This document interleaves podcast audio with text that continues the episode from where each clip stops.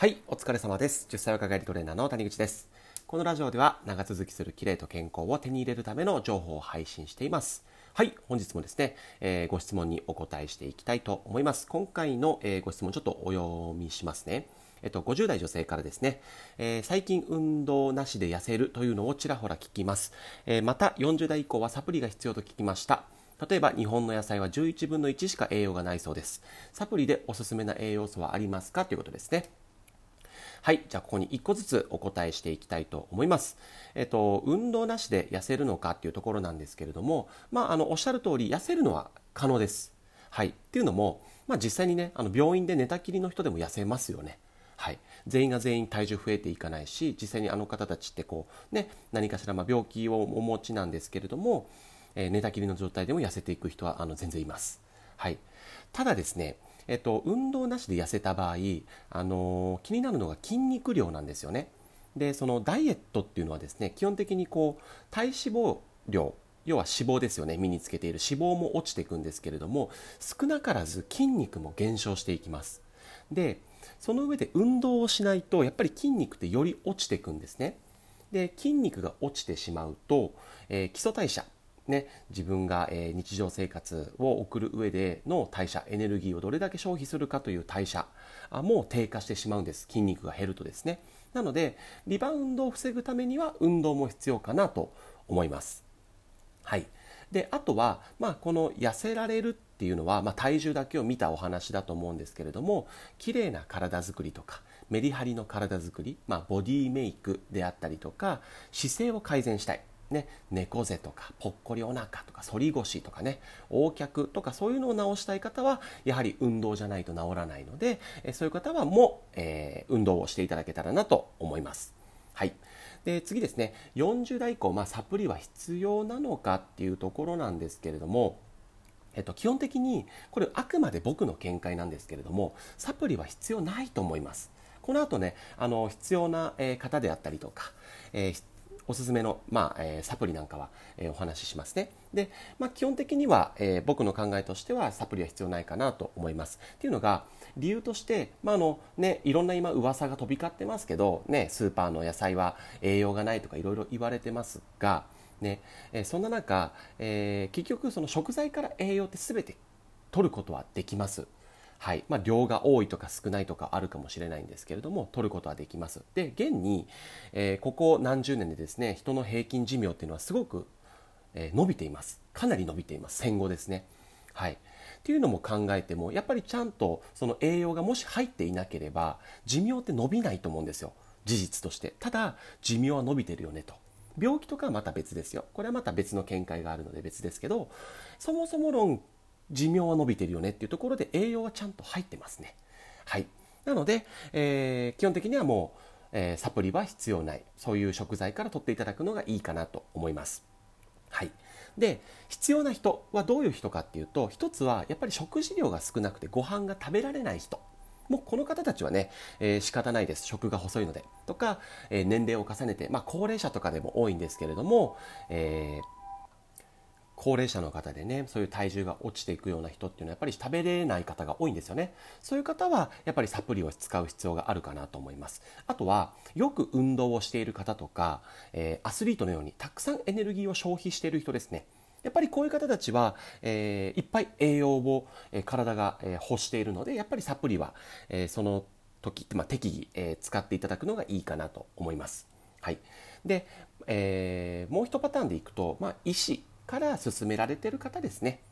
例えばねなんか、まあ、どどういうう医師でもいいんですけれども、ねまあ、このサプリ取ってくださいというふうにまあ処方されているような方は、まあ、実際にそれはね足りないものなので必要なのかなと思います。はい、でサプリに関してはですね、まあ、ビタミンでもミネラルでもそうなんですけれども、あの足りないから取るというイメージですよねだから足りないということが分かっている上で取るものなんですよ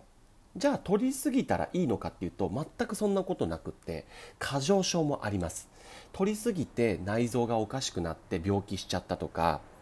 取りすぎて抜け毛になったとかお肌がボロボロになったとかね、えーそういうこともありますのでね、これビタミンミネラル何でもありますんでそこもちょっと気をつけた方がいいかなと。ちゃんとこの目的を持ってサプリを取るのがいいかなと思います。はい。で、その上で最後ですね、まあ、結論、えー、おすすめのサプリ何かありますか？ということでですね、お答えしていきます。3つあります。えっと、プロテインとブドウ糖とオメガ3ですね。えー、プロテインっていうのは、えー、まあ、いわゆるタンパク質のことです。で、これは今日本人が非常に足りてない栄養素です。はい、でこのタンパク質って何から取れるかというとおかずですねお肉とかお魚とか卵とかあとは大豆製品。この、ま、4つから基本的には取れるんですけれども、はい、これが足りてない人が非常に多いです。でタンパク質このプロテインというのはですね、えー、まあ、プロテインって英語でプロテインなんですよ。あ、えーと、タンパク質を英語にするとプロテインなんですけれども、えー、体のもう主な構成成分になるのでプロテインタンパク質が足りなくなってしまうと、ねえーまあ、体がやっぱり成長しきれなかったりとか修復できなかったりとかねお肌の質が下がったりとか免疫力が下がったりとか体温が下がったりとかいろんな、えー、よろしくないことが起きてきます。はい、なので、えー、このプロテインはまあ一つありかなと思います。でその結局年齢を重ねると胃腸の働きが悪くなる要は消化吸収っていうのが悪くなるのででサプリメントのいいところっていうのはこの消化吸収がしやすい。これはメリットなんですよ。通の食材ってやっぱ固形で食べてねしっかり咀嚼して、えー、胃で消化してその後もいっぱい消化して最終的に腸で吸収するっていう過程を踏まないといけないんですけれども基本的にはこのプロテインって消化する必要もないですし吸収する時も、まあ、分子量がちっちゃいのですごく吸収しやすいんですね。だからその点年齢を重ねてくるとやっぱ消化吸収悪くなるんでそういう方はプロテインってありだよねっていうのはあります。でもこれもあくまでやっぱ足らない方ですね。ご飯食べれないですっていう方はおすすめです。あと特別運動してる人ね。はい。で、その次の、えー、ブドウ糖ですね。このブドウ糖っていうのは、えー、今だと薬局とかも売ってますね。ブドウ糖。なんか、えー、なんか飴みたいな形で売ってたりするんですけどこれ何かっていうと糖質なんですよおにぎりとかパンとか麺類に含まれる主成分である糖質をブドウ糖と言いますはい。でまあ、最近ね糖質制限ダイエットとかも流行っていますが、まあ、糖質をしっかりね、えー、取るというのを前提とした上でですね、えー、朝食にこのブドウ糖ってすごく大事です。で朝食を取れない方すごく多いですよね。だからそういう方は朝食にこのブドウ糖を取っていただくといいかなと思います。あとは筋肉をつけたい人とか、体力をつけたい人とか、ね、しっかりとボディメイク、綺麗な体を作っていきたい人っていうのは、まあ、筋肉をつけるためにはこのブドウ糖っていうのはめちゃくちゃ必須なので、このブドウ糖を取っていただければと思います。はい。あとは、えさっきもお伝えしたように、そもそもの消化吸収が悪い人、ね、胃腸が弱い人っていうのはこのブドウ糖があるおかげで栄養の吸収っていうのをね、えー、促進してくれます。ねえ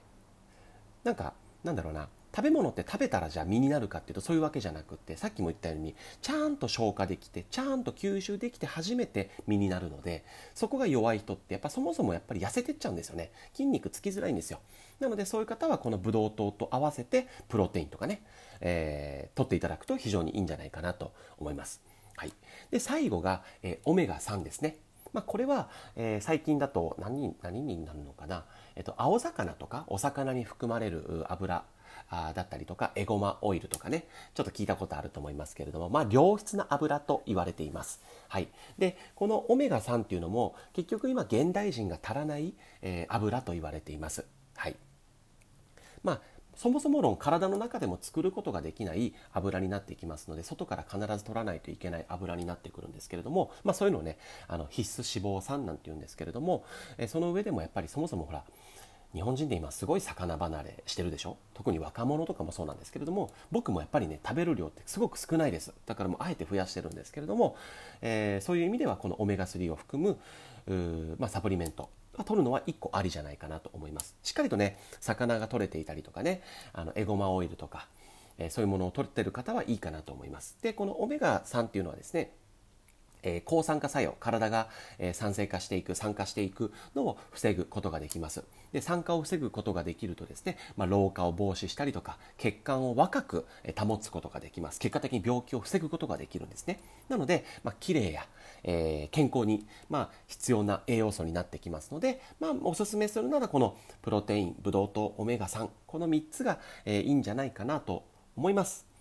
はい。といった感じでいかがだったでしょうか。まあ、結構どんどん喋っちゃったんですけれども、はい。まあ、ぜひね、何度か、えー、繰り返し聞いていただいて、えー、その上で納得して、えー、使っていただければいいかなと思います。で、特にサプリに関してはですね、一番は本当にこのサプリメントを知っている専門家、もうサプリを全てのサプリをもう熟知しているような専門家に聞いていただくのがいいかなと思います。はい。で、谷口は知らねえのかって思うかもしれないんですけれども、まあ、ある程度は知ってますが、えかなり入り込んだところまではやっぱり僕も、ま、勉強不足の部分がありますのでそこは専門家の見解を聞くのがいいのかなと思います。はいまあ、そもそものねあのこういう栄養っていうのはやっぱり、えー、考え方っていうところも大事になってきますで僕としては、えー、基本的には食材から栄養って取れるよねっていうのがあるので食材から取っていただくことがすごくメリットっていっぱいあるんですね他にも。なので僕はこっちを推奨しています。はいっていう形でした。まあ長々とちょっとねお話ししましたけど、えー、最後まで聞いていただきありがとうございました。またね来週、えー、あと1名の方のご質問にもお答えしていきますので楽しみに、待っていてください。では本日はこれで終わりになります。最後までご視聴ありがとうございました。失礼いたします。バイバイ。